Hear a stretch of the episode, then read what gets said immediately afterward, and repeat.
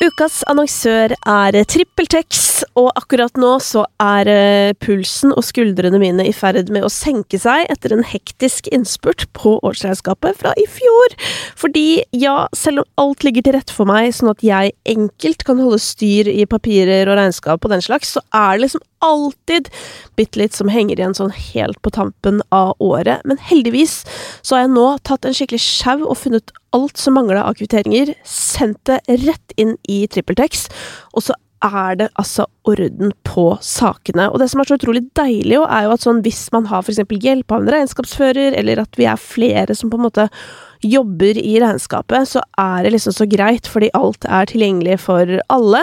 Så nå eh, driver jeg da og lener meg tilbake mens eh, de andre ferdigstiller og holder på, og det er deilig. Og så vet jeg jo at jeg har sjansen til å være enda bedre i 2024 og få enda litt mindre å gjøre et år fra nå, hvis jeg bare bruker TrippelTex-appen og gjør alt som ligger altså og venter på meg for å gjøre livet mitt lettere. Hvis du også har lyst til å teste og få deg et lettere regnskapsliv, så kan du prøve TrippelTex to uker gratis ved å gå inn på trippeltex.no gratis.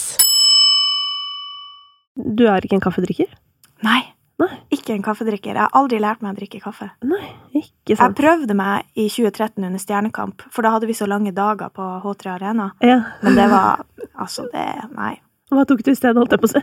Nei, det gikk mye i Red Bull, Ja. spesielt eh, på Skal vi danse. Ja. For det var jo året etter Stjernekamp. Ja. Og da hadde jeg skjønt at kaffe it's not my thing. Teste Red Bull.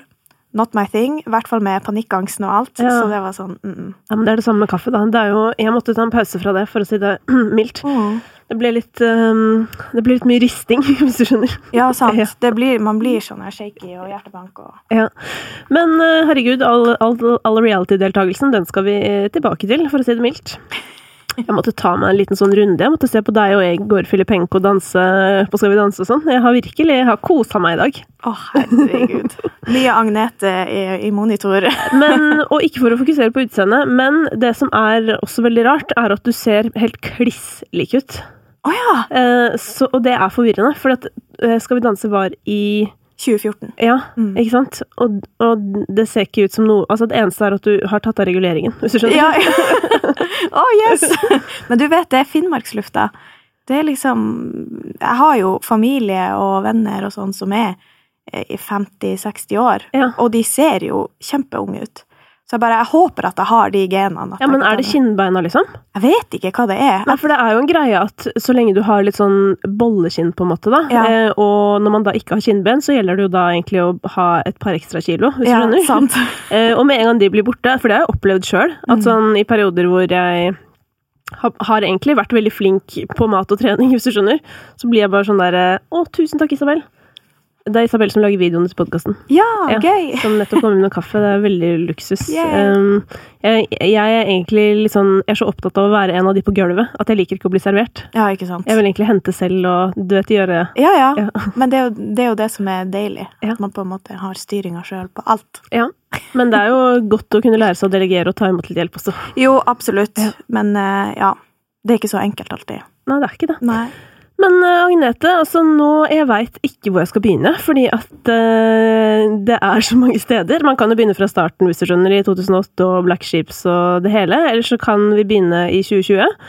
Og jeg tenker at vi begynner i 2020. Ja, men da gjør vi det. Ja. Hvordan uh, står det til, bare sånn på generell basis? Jeg har det egentlig veldig bra. Ja. Og eh, det er litt sånn, jeg tenkte sånn, ah, korona, alt er dritt, og Men jeg har det så bra, og jeg har aldri hatt det så bra som jeg har det nå. Det er liksom Nå fikk jeg gåsehud. Ja, men og det, også, jeg får sjøl gåsehud av å tenke på det, for jeg hadde aldri trodd at jeg skulle kunne glede meg over 2021, og at det her blir et knallbra år, liksom. Så nei, jeg har det bra. Jeg studerer, noe jeg aldri trodde at jeg skulle gjøre. Jeg koser meg med musikken og skriver låter og har et fantastisk team som jeg jobber med. Jeg har det bra på privaten, og det er liksom, ja Nei, alt er bra. Gode venner og.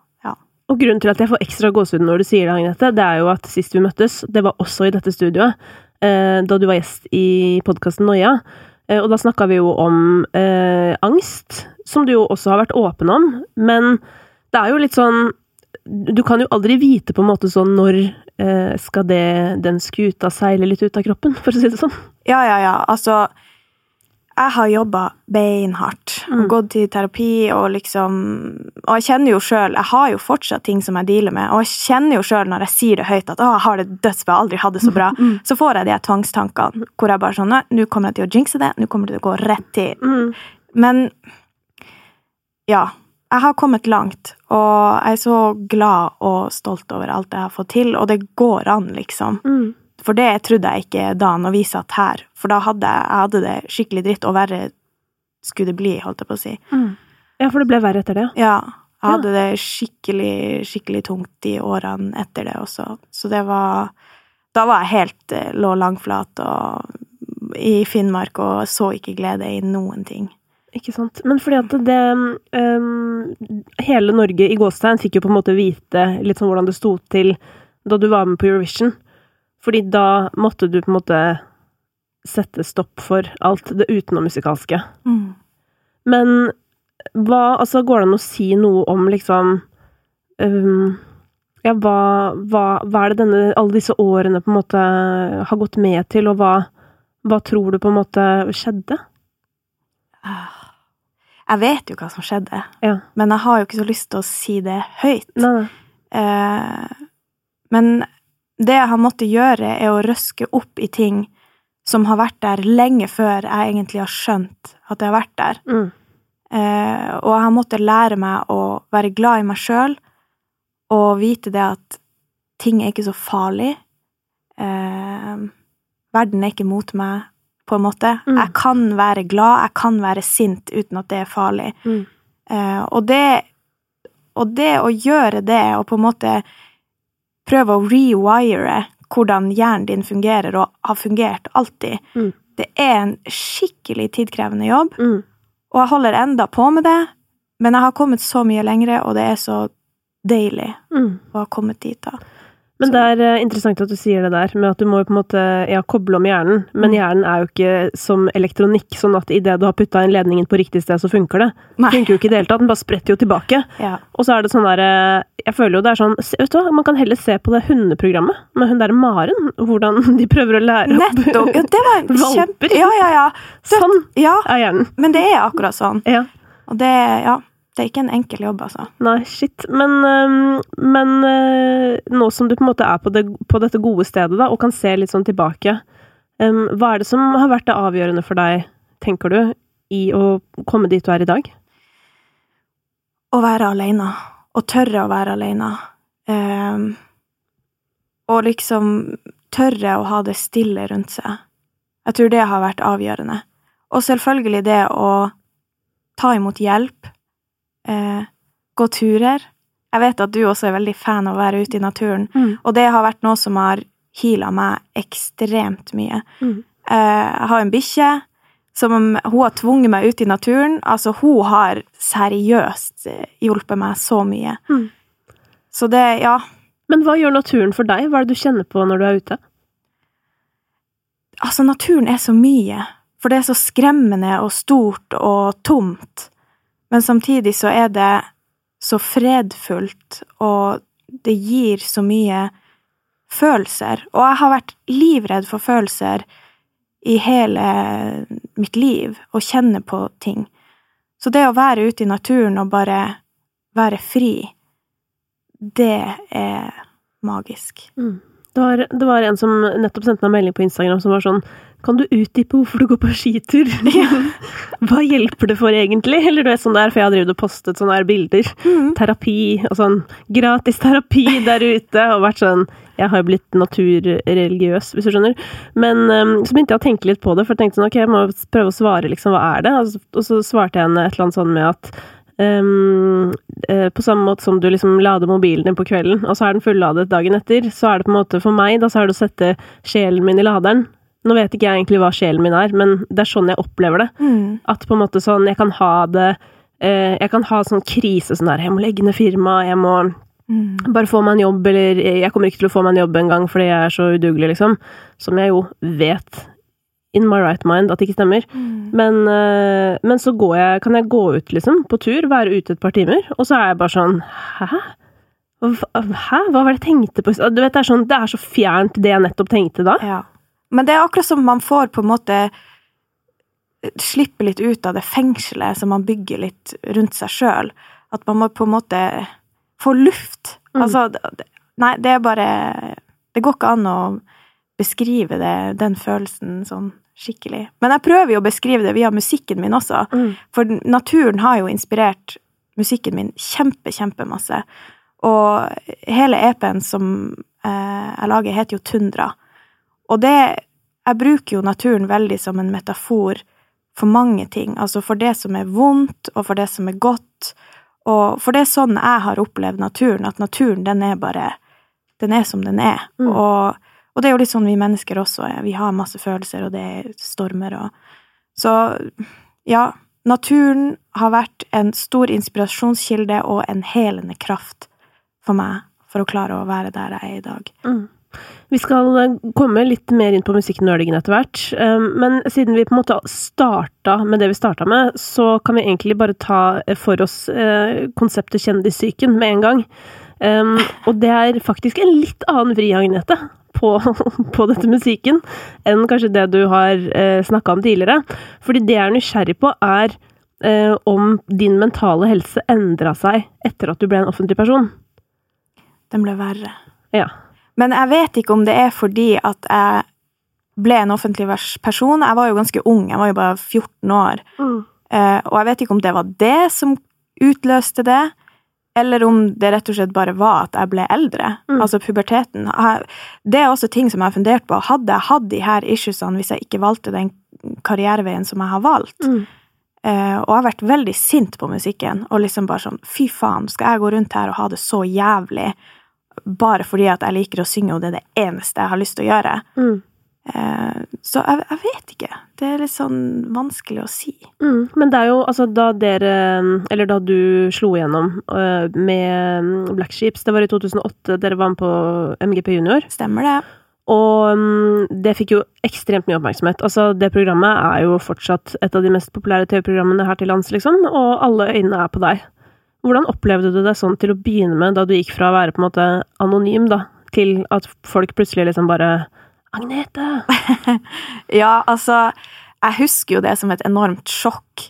For vi var jo bare kids fra en liten kommune helt oppe i Finnmark, liksom. Det var skikkelig, skikkelig sjokk. Eh, men jeg syntes jo det var dritkult og mm. så gøy. Jeg tenkte at ja, nå kan jeg få leve rockestjernelivet. Og vi fikk beskjed om at ja, nå får dere reise på turné, spille masse konserter og lage plate. Og det var jo sånne her ting jeg hadde drømt om kjempelenge. Og mennesker som kom bort og ville ta bilde og autograf. og det var jo sånne ting. Jeg hadde øvd på autografen min fra jeg var liten unge, liksom. Ja, Det skulle det, skje, det der. ja, det var liksom det jeg ville gjøre. Ja. Så det var jo et enormt sjokk. Men jeg husker at jeg syntes det var vanskelig å tilpasse det her med å gå på skole, altså være vanlig Agnete mm. samtidig. Det var liksom sånn, ok, vil de her folkene prate med meg bare fordi at jeg har vært på TV, eller er det liksom noe Altså, jeg tenkte allerede, og det er jo kjempe Jeg føler meg kjempeteit som har tenkt sånn, men jeg skjønner jo at man kanskje kan tenke sånn. Um, altså, den mistenksomheten, den kom fort. Ja, den gjorde det. Fordi det var liksom Mennesker tok kontakt som, som jeg aldri på en måte har vært noen venn med. Jeg fikk plutselig masse familie ja. eh, som plutselig skulle komme på besøk. Det, og det er jo, jeg skjønner jo at de mener godt, men det ble veldig forvirrende for meg, og litt sånn vondt, nesten. At sånn Å ja, så de kommer bare hit fordi at jeg har vært på TV? Eller er det fordi at de faktisk bryr seg om hvem jeg er? Mm. Så det Man blir litt sånn ko-ko av å tenke sånn også, på en måte. Ja, og det her er jo på en måte sånn classic sånn på starten. Altså, du blir uh, kjent. Men så, etter hvert, så, så, er det jo på en måte da etablert i rampelyset. Og Black Ships holder jo på en stund, men så ryker jo det. Og alle ting som har skjedd som på en måte har vært kjipt, har jo vært et offentlig skue. Mm. Hvordan har det påvirka deg? Altså, når det der skjedde, så var jeg jo allerede ganske sjuk. Jeg hadde jo mye angst fra før av. Eh, så jeg ble jo veldig skjerma for det der. Eh, og jeg, føl, jeg, jo, jeg, følte at jeg måtte prøve å takle det på best mulig måte. Og liksom slenge på meg fornuftig i ansiktet og være, ha en fasade, liksom. Ja, for hva var det som egentlig skjedde, bare for de som ikke har fått med seg greia? Ja, altså, det som skjedde, var at eh, vi var jo kids. Det ble uenigheter i bandet. Eh, vi fant ut, jeg og gitaristen fant ut at det var bedre å fortsette uten trommis og bassist. Eh, og da ble det bråk. Ja. Eh, det ble rettssaker. Eh, masse sånne meglingsmøter for det, og så en rettssak. Og det, alt det her ble jo klistra på Dagbladet og VG og eh, På den tiden folk faktisk leste aviser. på den tiden folk faktisk leste papirutgave. Og jeg husker veldig godt, jeg og Amelie var i Trondheim, vi hadde jo studioet vårt der. Eh, Jobba som en kjempeflink produsent. Og så skulle vi spise frokost, og så var det liksom På hotell så hadde de liksom sånn der masse aviser på Mm. hvert bord. Og eh, på forsida av den avisa så var det bandbilde av oss, og så var det rødt kryss over trommisen og bassisten. Og der satt vi og liksom bare skulle drikke eh, en, en kopp, en glass med juice og ta oss brødskiver før vi skulle tilbake i studio og skrive låter. Mens det var masse andre folk som satt og leste aviser, og vi fikk den der forsida rett i trynet. Og det var så vondt, fordi at vi hadde jo ikke Det var jo ikke vår intensjon å bare Nei, dere gidder ikke mer, så da gidder ikke vi å ha noe med dere å gjøre. Vi hadde jo prøvd lenge å liksom få det til å fungere, og det høres jo nesten ut som en toxic relationship. Liksom. Men det var Det er litt sånn band er, da. ja, men det er jo det. det. Ting skjer, og det er jo enda verre når man er kids, fordi man vokser fra hverandre og er forskjellige og, og sånne ting. Så, så det ble mye oppmerksomhet i media, og det ble mye skittkasting mot meg og Emilie, gitaristen, eh, som gjorde at jeg følte meg som verdens verste venn. Jeg følte meg som et kjipt menneske. Og det var jo ikke så veldig gøy å fortsette med musikken etter det heller. Så ja, det Men jeg følte egentlig under rettssakprosessen og sånn, så ble jeg veldig skjerma fordi jeg var under 18, og jeg trengte ikke å være på rettssalen og sånn. Men jeg hadde jo en uro, og det var veldig vondt. Og jeg kjenner jo på den uroen, og at det er vondt enda den dag i dag, fordi vi har på en måte ikke fått snakka ut med de andre. Jeg har ikke snakka med dem siden den tida. Så ja, det det er en ting jeg ikke syns er så veldig gøy å se tilbake på, men det har skjedd, liksom. Mm. Men det er litt eh, Det, er, eh, det finnes jo noen sånne her eh, historier fra norsk musikk. Eh, Nå har ikke jeg forberedt en liste over det, men en ting jeg kommer på nå, så er det jo sist Highasakite som slo opp, og så var det selvfølgelig Marion Ravn og Marit Larsen. Mm. Marion fortalte jo litt om det da hun var her. Litt sånn at hun, Som hun sa, det er ikke det at hun angrer på noe, men akkurat den tingen der, hvis hun hadde visst det hun vet nå, så hadde det på en måte skjedd på en annen måte. Mm. For det er jo litt sånn nå at man er ung, og noen andre bare tar kontrollen, og så bare Nettopp. vet du på en måte ikke hva du skal gjøre og si, og så blir det liksom så sårt at man aldri får løsna opp i det. Mm. Men hva, hva tenker du liksom sånn hvis, hvis du kunne på en måte skrevet om den historien, hva, hva, hvordan ville du løst det? Jeg ville jo gjort mye annerledes. Ja. Jeg hadde tvunget fram til at vi fire skulle sitte sammen og finne ut av ting i et rom, og vi Mm. fikk faen ikke gå ut av det rommet før vi har funnet ut av hva vi vil, og Mm. hvorfor ting er som det er, hvorfor er den stemninga her, og hvorfor Ja. Eh, det tror jeg jeg ville gjort, og så ville jeg eh, kanskje ha Altså, det, var jo Det er jo mye penger innblanda, sant, og det er jo en business. Og jeg var jo ikke klar over det nå, men jeg skjønner jo det nå. Altså, jeg er klar over, klar over det da, men jeg skjønner det nå, liksom. Eh, så jeg ville på en måte ha spurt litt mer om hva, hvorfor det er sånn her. Altså hvorfor Ja, hvorfor må vi gjøre det sånn her, Mm. liksom? Jeg føler at vi er litt for redde for å snakke om eh, økonomiske ting, ja. Ja. og at det skaper problemer, for at det kommer liksom opp som en sånn der siste greie, sånn ja, men pengene, Ja. så er det litt sånn ja, å ja, det snakker vi først om når vi er i rettssak. Ja, sant. Bare sånn, skal vi snakke om det fra start, Mm. kanskje? Eller du vet sånn Mm. Bare husker og Julie Bergan var her og fortalte litt som om at eh, du går i studio og skriver låter, eh, og at på en måte sånn hvem som skal ha hva prosenter ikke er avtalt på forhånd, så har du bare tidenes beef foran deg, Mm. fordi du skal sitte og krangle ukevis om å få din andel, på en måte. Da. Det er bare sånn eh, Jeg tror det er så sykt viktig å ha papirene i orden i forkant. Ja. Og så, da kan man jo jobbe liksom friksjonsfritt Mm. egentlig etterpå. Ja, ja. Fordi da er all Altså, rammen er satt. Mm, det er sant. Nei, de der pengene også. Det, og så var man jo barn, sant? og da bryr man seg Altså, jo hvert fall ikke. barn. Ja, ja, vi var jo faktisk barn, og det, det bryr man Man tenker altså, man, man bryr seg ikke på, om penger på samme måte som når man er voksen. Så det var mye voksne rundt der som kanskje heller ikke helt visste hva som skjedde, og hva, hvordan man egentlig gjør ting. Så det ble bare veldig dumt, hele greia. Mm. Uh, og så tror jeg at uh, etter rettssaken så tror jeg at jeg ville ha prøvd å ta kontakt med de andre. For det har ikke jeg gjort. Eller jeg gjorde ikke det rett da, og nå har det gått for lang tid. Så nå føler jeg bare sånn Jeg tør ikke ta kontakt. Men jeg har jo lyst, på en måte. Jeg har jo lyst, men samtidig så tenker jeg det at nå har det gått så mange år. Vi lever hvert vårt liv. Vi gjør det vi har lyst til å gjøre, og da Ja. Det er en mørk flekk i tidslinja, liksom. En Ja. kjip, mørk flekk, liksom. Ja da. Men um, det, er jo, det er jo liksom kanskje også en mørk flekk som gjør at du unngår at noe lignende skjer i fremtiden, hvis du skjønner. Absolutt. Man må nesten bare prøve å se sånn hva, hva skulle denne tingen lære deg? Ja, Ja. veldig. Og så og så er jeg veldig glad for at jeg har hatt Emilie med meg hele veien. Mm. Altså, jeg og Emilie gikk igjennom det her. Vi har gått igjennom så masse, og enda den dag i dag så er vi kjempegode venner. Vi jobber sammen. Altså, hun er Ja. Hun er så bra, den dama der. Jeg ser så opp til henne, og jeg tror at alt det vi opplevde, også med den rettssaken, da, har gjort at vårt vennskap og samarbeid funker så bra som de gjør i dag. Mm. Og nå får jeg en tvangstanke igjen om at jeg må jinxe det, så nei! Nå, må du bare, nå må du bare stå i at uh, det fungerer veldig bra, Ja, og stole på det. ja. Men uh, ja, for du kan ikke bli overtroisk sånn at du tror alt du sier blir det omvendte etter du har sagt det.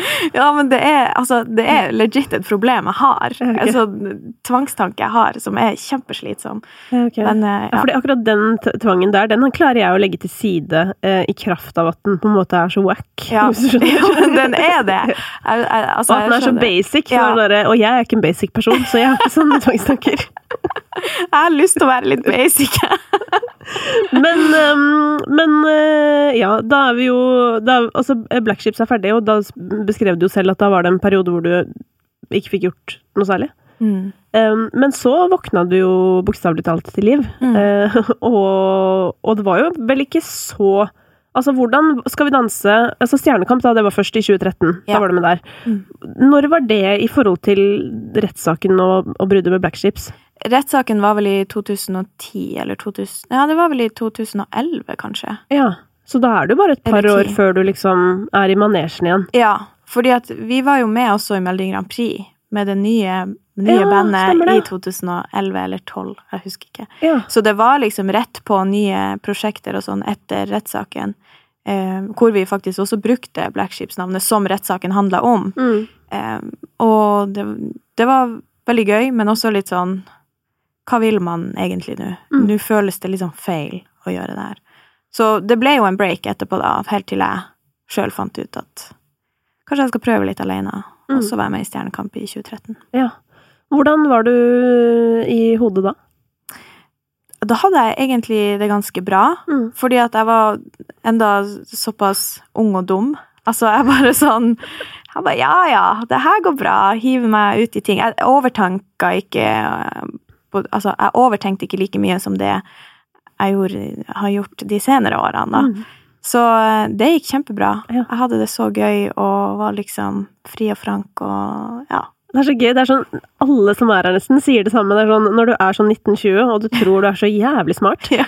eh, og du er på en måte så dum, eh, men det er jævlig digg, fordi du skjønner ikke hvor dum du er, så du bare liksom, altså sånn, tenk nå, Hvis du hadde blitt spurt om å være med i Stjernekamp nå, da hadde du sikkert tenkt ganske annerledes om det. sånn, Skal jeg Ja. synge opera på TV, liksom? Ja. Ja. Altså, jeg hadde jo vært livet, livet redd. Jeg var jo nervøs da òg, men nå hadde jeg jo vært sånn trouble sleeping, liksom. Hadde vanskelig med å sove, og noter og alt sånt der. Da dreit jeg jo i det. Og sånn, eh, jeg trenger ikke å lære meg noter og Ja. sånne ting. Så, ja. Men um, hvordan ser du tilbake på den opplevelsen? Jeg syns det var så gøy, Ja. og jeg lærte så mye. Og det var, det var gøy å på en måte føle litt på at jeg klarer å gjøre ting sjøl også. Eh, nei, det var en kul opplevelse, og jeg tar godt vare på det, de minnene. Mm. Når du ser tilbake på altså sånn, Hvis du skal velge på en måte et høydepunkt fra karrieren din, Mm. sånn som du er mest stolt av at du har gjort, hva er det? det er jo selvfølgelig Året jeg skal begynne. Ja. Altså, for det Den var så uventa, og veldig sånn Det var på en måte den første låta vi skrev, og en kjempemerkelig låt, og vi Ja. tenkte bare sånn Å, kult, vi skal være på TV! Så artig! Men eh, Og så gikk det som det gikk, altså. Det var jo Spellemannspris og turné, og vant MGP junior og Nordic, liksom. Det var helt sykt. Eh, og så syns jeg det er ganske kult at jeg fikk oppleve alt det når jeg var 14 år, liksom. Så ja, jeg, vet ikke om det er noe som kommer til å kunne overgå det i løpet av eh, karrieren. I hvert fall litt sånn hvordan jeg det, følte det inni meg, da. Mm. Mm. Tenker du at du er rusta for å være i den bransjen her? Åh, vet du hva, det spørsmålet har jeg stilt meg sjøl så mange ganger. Eh, og det jeg har kommet fram til, da, er at det er ingenting annet jeg vil gjøre. Og selv om jeg har de utfordringene jeg har, så kan jeg gjøre hva jeg vil. Og det er liksom Det er det jeg på en måte vil leve etter. At hvis jeg har dårlige perioder, ok, da får det være det. Da får jeg ta en liten pause, liksom. Men jeg må bare følge drømmene mine og følge det jeg har hatt lyst til å gjøre hele livet. Og, og gjøre noe mus, altså innenfor musikk, da. Å stå på scenen eller skrive låter eller i det hele tatt. Mm. Ja, fordi en, eh, en kritiker, holdt jeg på å si, en kritisk person, ville jo kanskje sagt sånn ja, hvis du er så engstelig, da, og hvis du er så urolig og du har så slitsomme tanker, holdt jeg på å si, kan du ikke bare jobbe et annet sted Ja. hvor ingen ser på deg? Mm, sant. Det har jeg fått høre også. Ja, folk har sagt det, ja. Folk har sagt Åh, det. ja. Eh, Ja, for det blei folk litt sure etter Eurovision, eller? Um, ja. Ja. altså, jeg så jo ikke så mye på kommentarer og sånt. Jeg fikk ikke lov. Eh, for jeg var jo uh, nervøst vrak. Men uh, jeg så jo noen stygge kommentarer. Men jeg tror det såreste var, når et familiemedlem sa til meg at Hvorfor gjorde du det der? Hvorfor var du med der? Du er jo ikke sterk nok, på en måte. Eller det var sånn jeg tolka det, men jeg eh, Og det var noen år senere. Eh, og da ble det litt sånn ekstra stikk i magen, fordi jeg hadde jo spurt meg sjøl her spørsmålet egentlig helt siden jeg var 15 år og begynte å kjenne på angsten, og var på turné, og vi måtte jo avlyse konserter fordi at jeg var sjuk, liksom. Eh, men det er liksom Vi er så mange som har forskjellige utfordringer og ting som er vanskelig i livet. Hvorfor skal man la seg hemme av det, på en måte? Hvis jeg får lov å gjøre ting på min måte og, og skrive den musikken jeg har lyst til å skrive, og gjøre det jeg føler er riktig for meg, så vil jo det berike livet mitt så mye, selv om jeg har utfordringer. For jeg, jeg tror nok jeg hadde garantert hatt angst og ting, hadde jeg vært eh, Jobba med noe annet, liksom. Mm. Eh, hvis jeg hadde blitt det jeg hadde lyst til å bli, jeg hadde også lyst til å bli ambulansearbeider, så tror jeg jeg hadde hatt angst da også. Så det er liksom Ja, bransjen er tøff, men jeg har sinnssykt bra folk rundt meg. Jeg er kjempesterk i meg sjøl, og jeg vet at jeg elsker det jeg gjør, Mm. så da følger jeg hjertet mitt, liksom. Mm. Og det er jo Jeg har jo krangla på dine vegne angående dette. Ja. Fordi at uh, dette har vi snakket om, men det er jo ikke alle som har hørt episoden av Noia med deg, og kanskje spesielt ikke de som hører på dette. Men um, jeg mener jo Jeg trekker jo frem det eksempelet med deg i Eurovision som eh, for meg en viktig illustrasjon på noe jeg er sinnssykt opptatt av, nemlig det du sier, at sånn Ok, du har utfordringer, men du kan gjøre det på din måte. Det blir jo litt som liksom Paralympics, eller skjønner du? Eller du vet sånn der, Ja. ja, men ikke, Det blir jo å trekke det litt langt, men sånn Ja, skal, skal folk ikke drive med idrett da, fordi man er blind, for eksempel, eller nettopp. det, det blir helt feil, da. Og, og på en måte sånn, ja, det var irriterende for Norge at du ikke kunne bli intervjuet og alt det der, men igjen, da, så bare sånn det at du sto der, og du gjennomførte i den tilstanden du var i, det er bare for meg sånn Det er et bilde på at ja, det kan, det kan folk gjøre. Mm. Eh, Du kan gå på jobben din eh, og kanskje i halv stilling um, og si at 'jeg kan ikke ha ansvar nå', Mm. men jeg kan være på jobben og gjøre enkle ting. Eller du vet, Mm. begrens Nettopp. liksom eh, presset over en periode, og ikke for alltid, men når tilstanden tilsier at det er det du trenger, da. Nettopp. Og det, jeg syns det er så fint at eh, du sier det. Fordi vi er så mange i bransjen som har de utfordringene, men det forventes at man liksom skal være på hele tiden, og man skal liksom gjøre alt det som forventes av deg, og for meg så tenker jeg sånn at hvis, hvis jeg har det som jeg har det, og ikke klarer å stå og prate med de her journalistene og eh, reise på sånn PR-turné fordi at jeg er kjempedårlig, så, så gjør jeg ikke det. Mm. For det er musikken det handler om for meg. Selvfølgelig er jo intervjuer og PR-turneer og alt det der en del av greia, men det er musikken som er viktigst for meg, og hvis jeg klarer det, så gjør jeg det, fordi det gir meg noe uansett, på en måte. Mm. Eh, men det var, jeg skulle si noe smart, men nå glemte jeg. Men det er jo sånn, altså idrettsutøvere, for eksempel, da. Mm, De er jo ofte de ikke gidder å bli intervjuet. ja, Det er, altså sånn, sant. det er ikke noe megadrama for det, men de sier jo kanskje ofte sånn «Hm, De snøfter når de går forbi, eller Ja. et eller annet. Men der, der er det jo ofte sånn der at hvis man har gjort en ræva innsats, så bare forlater man området. Ja, Eh, og så er det på en måte greit. Ja. Eller så, kanskje det er det du gjorde feil, Agnete. ja. Kanskje du skulle sagt 'fuck you', og så gått videre. Og Ja, så hadde det i hvert fall vært sånn 'oi, jøss'. ja. Faen, hun var misfornøyd. Nei, men det er jo ikke greit å være en dårlig taper når man er artist heller. Nei. Da må man liksom smile og være perfekt og liksom Alltid fungere. fornøyd. Ja. Ja. Men det som det, Ja, det er det som irriterte meg kjempemye under Eurovision og sånn. Hadde det vært at jeg hadde en, en annen tilstand, da, hvis jeg hadde vært hadde en lungebetennelse eller hadde vært noe fysisk, da, så tror jeg det hadde vært mye mer akseptert, og jeg hadde ikke fått den, de kommentarene som jeg fikk etterpå, eh, istedenfor det at jeg hadde angst, liksom. Mm. Eh, og det har vært litt viktig for meg å bare være åpen om angsten, og på en måte si at sånn er det. Jeg har det med meg, jeg kommer garantert til å ha det med meg hele livet til en viss grad. Og det er greit at det er at det hemmer meg litt av og til. ja, men det er sånn, og derfor kan jeg ikke gjøre dette, men jeg er faktisk på jobb. Ja, Så shut the fuck up. Ja, ikke sant? Og la meg gjøre jobben min. Ja. Eller du vet sånn, Ja, ja. come on. Ja. Det burde folk appreciate litt mer, syns jeg, da.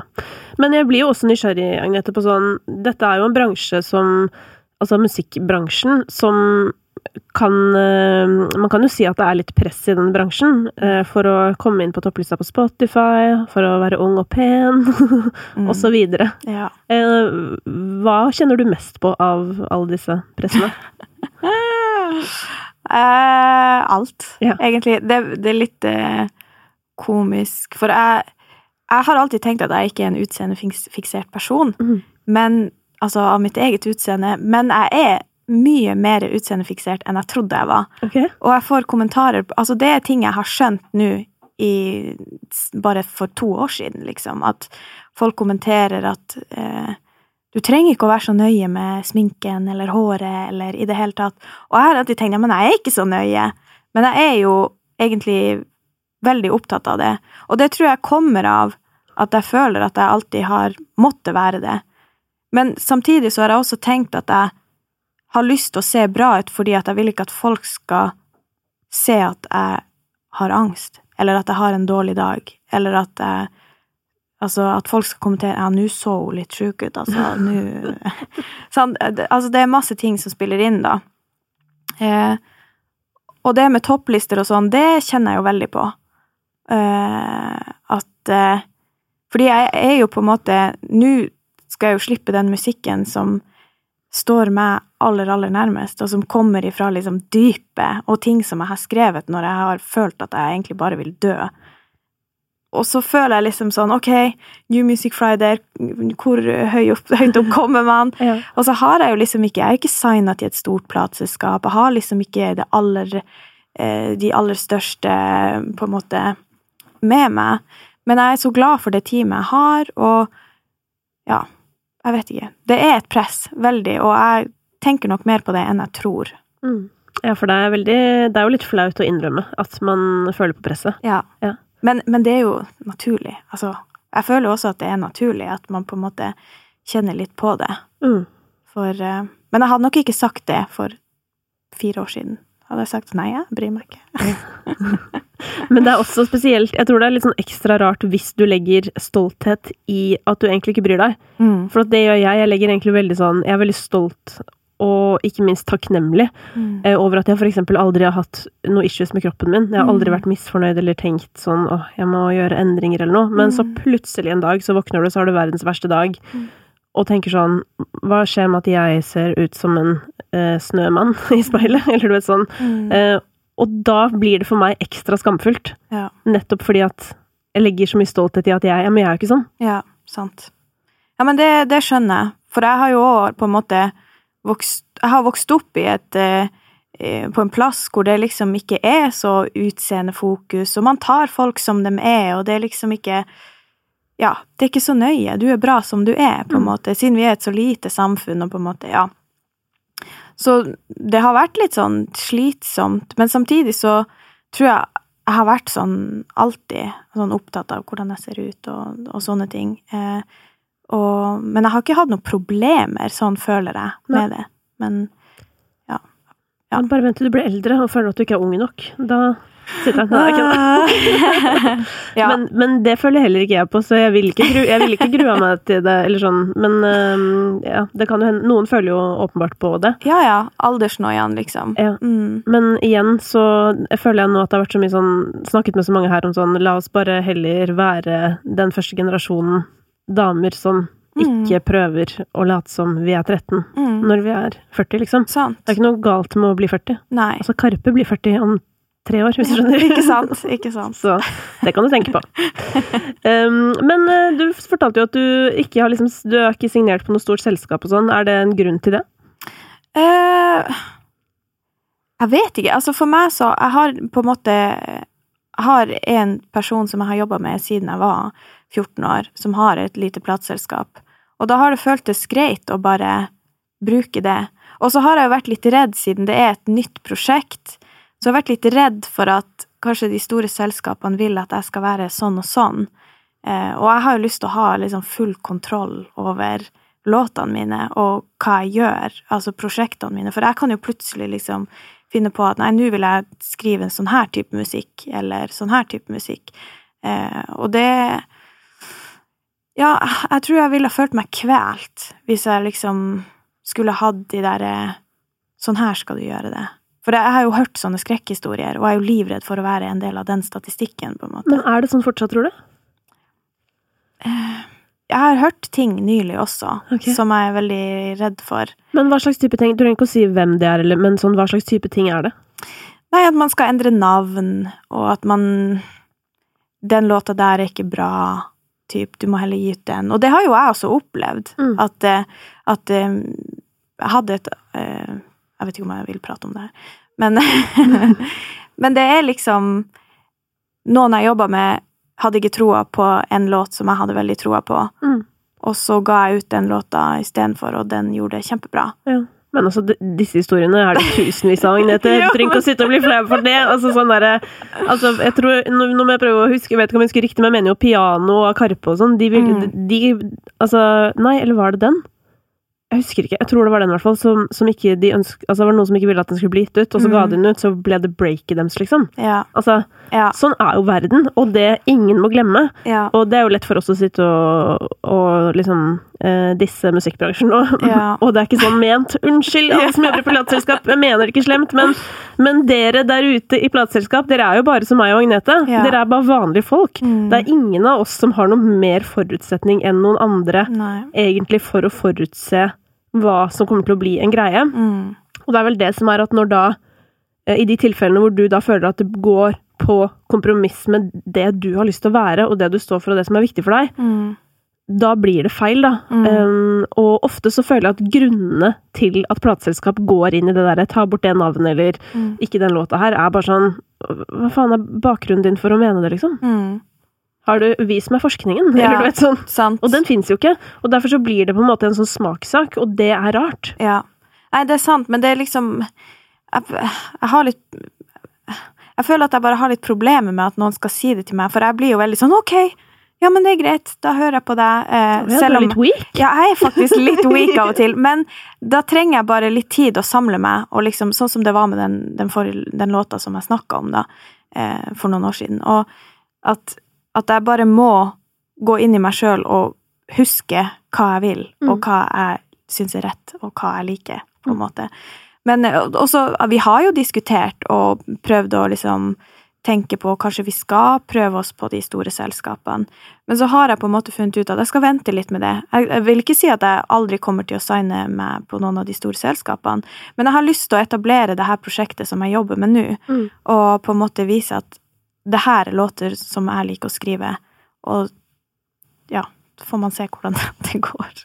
Høres lurt ut. ja. Det høres veldig lurt ut, og det er jo også noe Det her tenker jeg på, da. eh, Det skal, si, det skal bare sies en ting at jeg kjenner bare bransjen fra mitt ståsted. Mm. Jeg har aldri jobba i plateselskap, jeg vet egentlig veldig lite om hvordan det fungerer. Mm.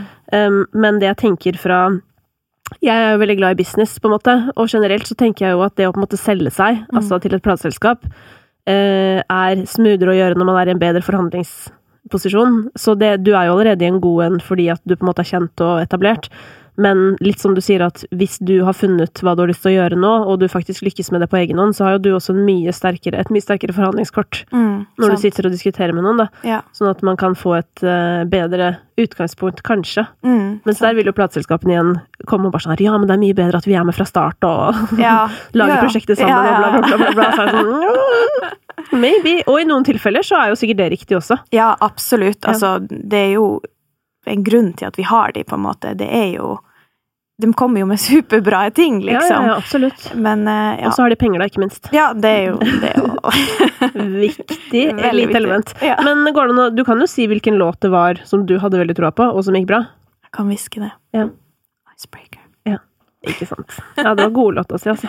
Det er en av mine favoritter, og det er så rart. Altså, Icebreaker, altså den, det er jo den låta du kom til Eurovision med. Mm. Altså, eh, fordi at den er euphoria på versene, Ja. og så bare blir den dritsakte på Refrenget, Det er bare sånn den er en oppsternasig låt, liksom. Og det, den kunne blitt gitt ut på Vrang Produksjon, hvis du skjønner. Eller det er sånn, jeg bare, det er så um, Nei, den, jeg kommer tilbake til den, altså. Og Euphoria. Som det er sånn, det er favoritter fra Eurovision-historien. ja, men Euphoria er også min favoritt, altså. Ja. Det Jeg, er jo, jeg elsker jo Eurovision. ja. Eh, min store sorg i livet er at jeg ikke har fått jobbe med MGP.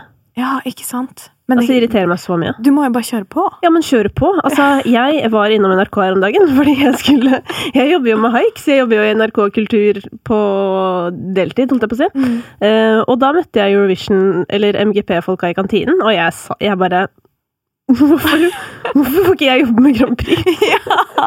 De bare så på meg, de tenkte bare 'freak'. Um, Nei, men nå har du, nå har du iallfall sådd det frø sådd- skikkelig. Om jeg har sådd frø? Tror du ikke jeg har fått mail for lenge siden og sagt fra? Altså, da jeg var på jobbintervju i P3 i 2012, liksom, eller når det var, jeg husker ikke når det var, i hvert fall første gang jeg ble intervjuet om min foregående jobb, Mm. og ikke fikk den. Mm.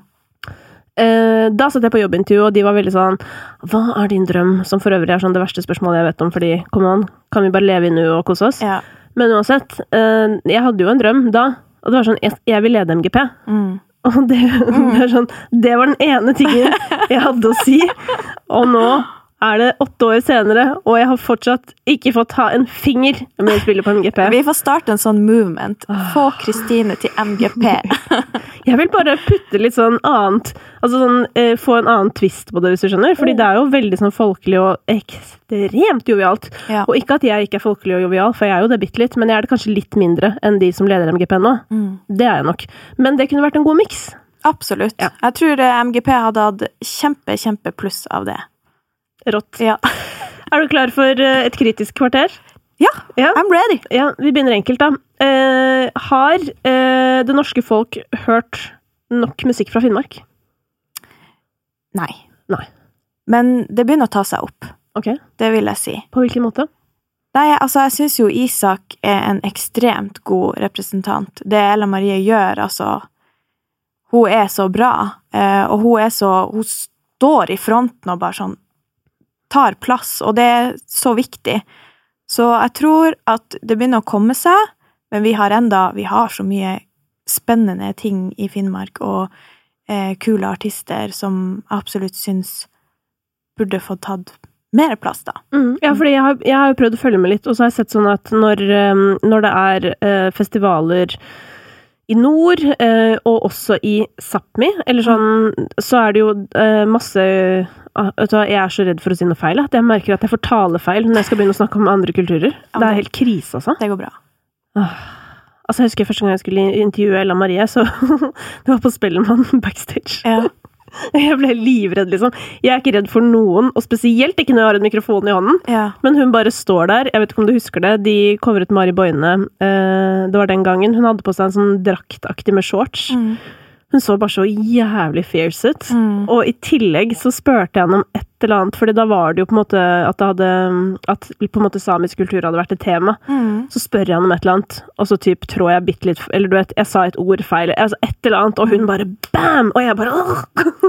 Men altså, jeg tror ikke hun mener det for å Nei, nei, nei. ta deg, liksom. Absolutt Heller. ikke. Men jeg skjønner jo, jeg skjønner jo hvordan det er. Men jeg er. er jo så utrolig politisk korrekt. Ja. Jeg er verdens mest politisk korrekte menneske. Så på en måte sånn, det verste jeg vet, er jo å si noe feil, og jeg har blitt ekspert på å snakke meg rundt ting for å sørge for at jeg aldri tråkker i salaten. Ikke?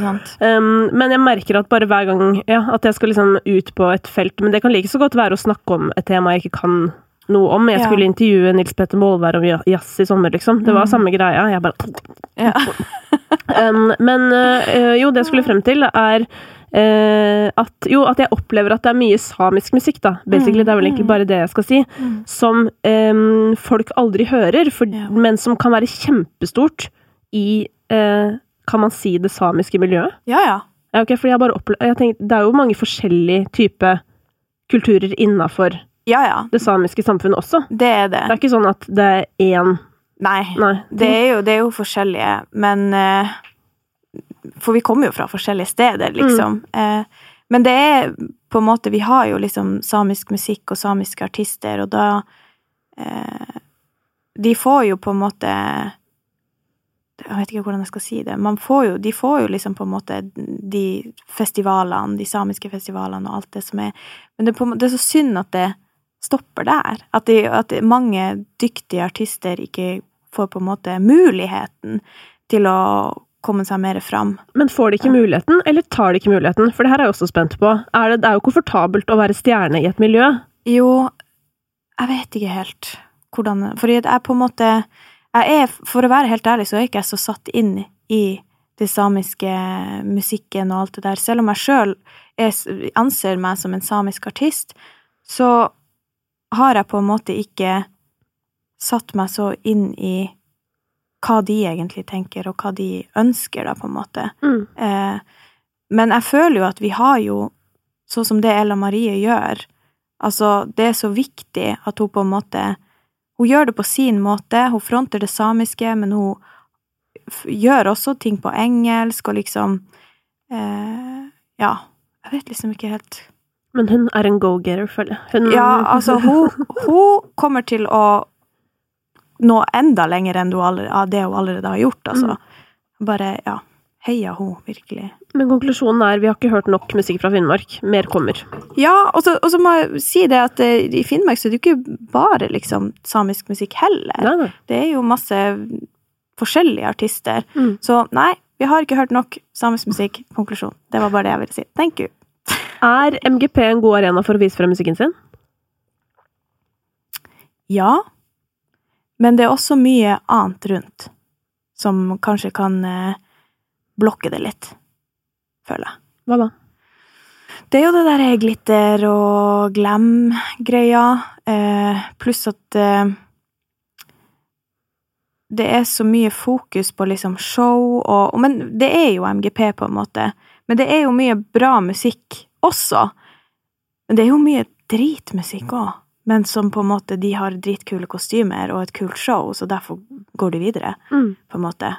Eh, kanskje ikke i Norge.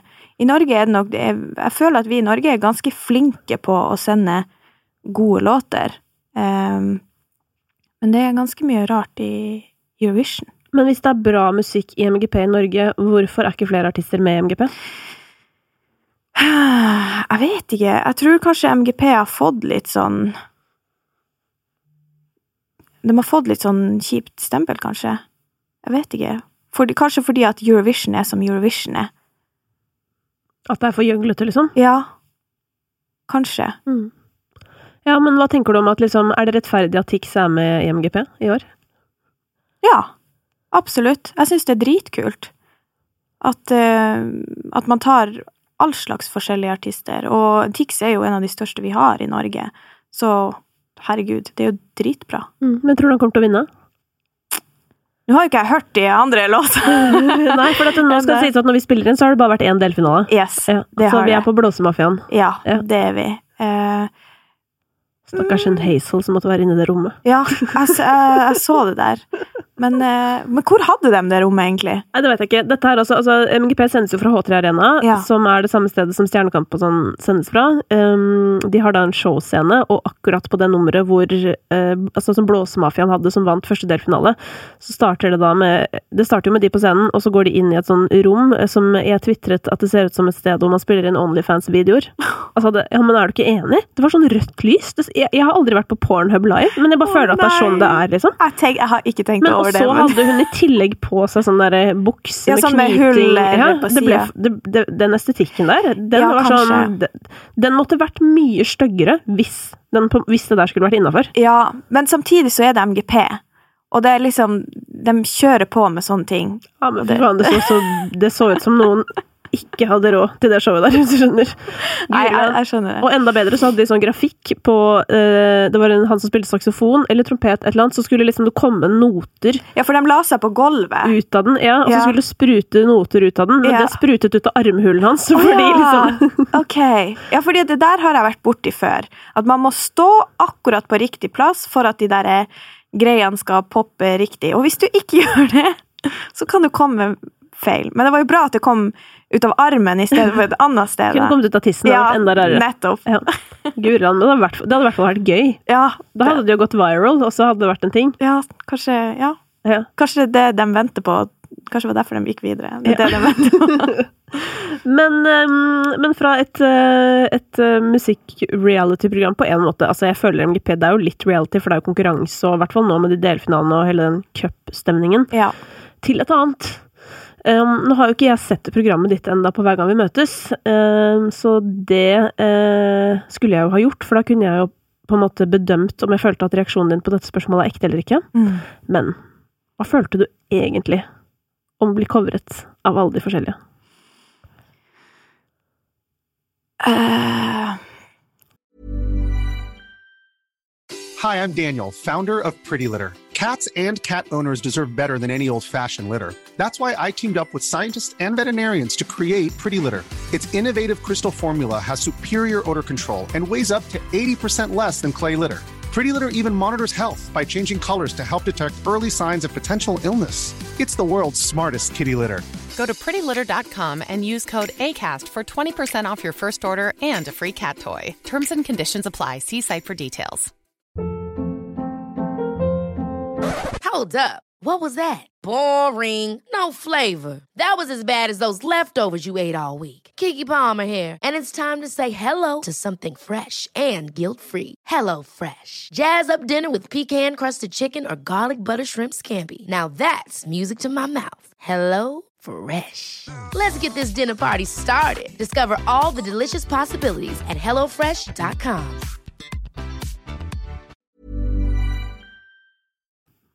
jeg skulle ønske at jeg hadde noen bedre låter ute. Helt ærlig.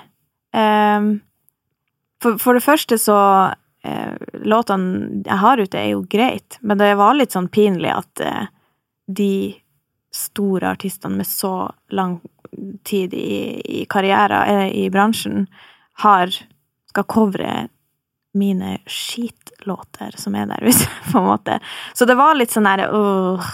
Det var litt overraskende. Nå svarer du egentlig på mitt neste spørsmål. Ok, ja. Som var hadde, har du egentlig nok katalog til å være med? ikke sant? Altså, for det, det spurte jeg. Det var det første jeg spurte om. Hvorfor får jeg denne forespørselen? Har jeg nok låter? Det skal du ikke tenke på. Du har masse låter, liksom. Men du får jo den forespørselen Skal jeg si hvorfor du får den? Maria Mena? Nei. Nei, altså, du, du får jo forespørselen For det første, de må jo ha bra opptredener. Ja. Liksom, og det vet de jo at de kan få av deg. Ja. Og de trenger mangfold. Ja. Er. Derfor får du forespørselen. Ja. Og heldigvis, på en måte, for Eller sånn, det handler jo om en helhet i, i casten. Ja. Og det er ganske mange andre der som har veldig omfattende katalog, og da er det ikke så viktig at alle har det. Altså, Hakim har jo ikke noe mer katalog enn deg, for å si det Mm. veldig mildt. Mm. Sant? Jo, det er sant. Absolutt. Eh, men så har vi jo andre artister her som har kjempestore kataloger, så det er jo gøy. Ja, men derfor så går det jo opp i opp, Ja, sant. Det er det som er. Men, eh, men, men du svarte ikke på mitt opprinnelige spørsmål. altså, da Ok, la meg bare Jeg kan begynne. Ja. Jeg ser Maria Mena bli covret. Mm. Og alt er så fint og flott. Jeg tenker bare Gureland, flaks at du har drikket litt vin nå, for hvis ikke så er jeg usikker på om du hadde blitt så rørt Ja. av alle. Ja, men helt seriøst så er det skummelt som F. Altså fordi at Jeg syns jo det er veldig fint, men jeg får litt sånn derre Åh, hvorfor har jeg så dårlige låter? Det er liksom det. det. Jo, jo, men helt seriøst. Og så tenkte jeg på det at de versjonene de hadde, var jo kjempefine. Og jeg ble jo kjempeglad.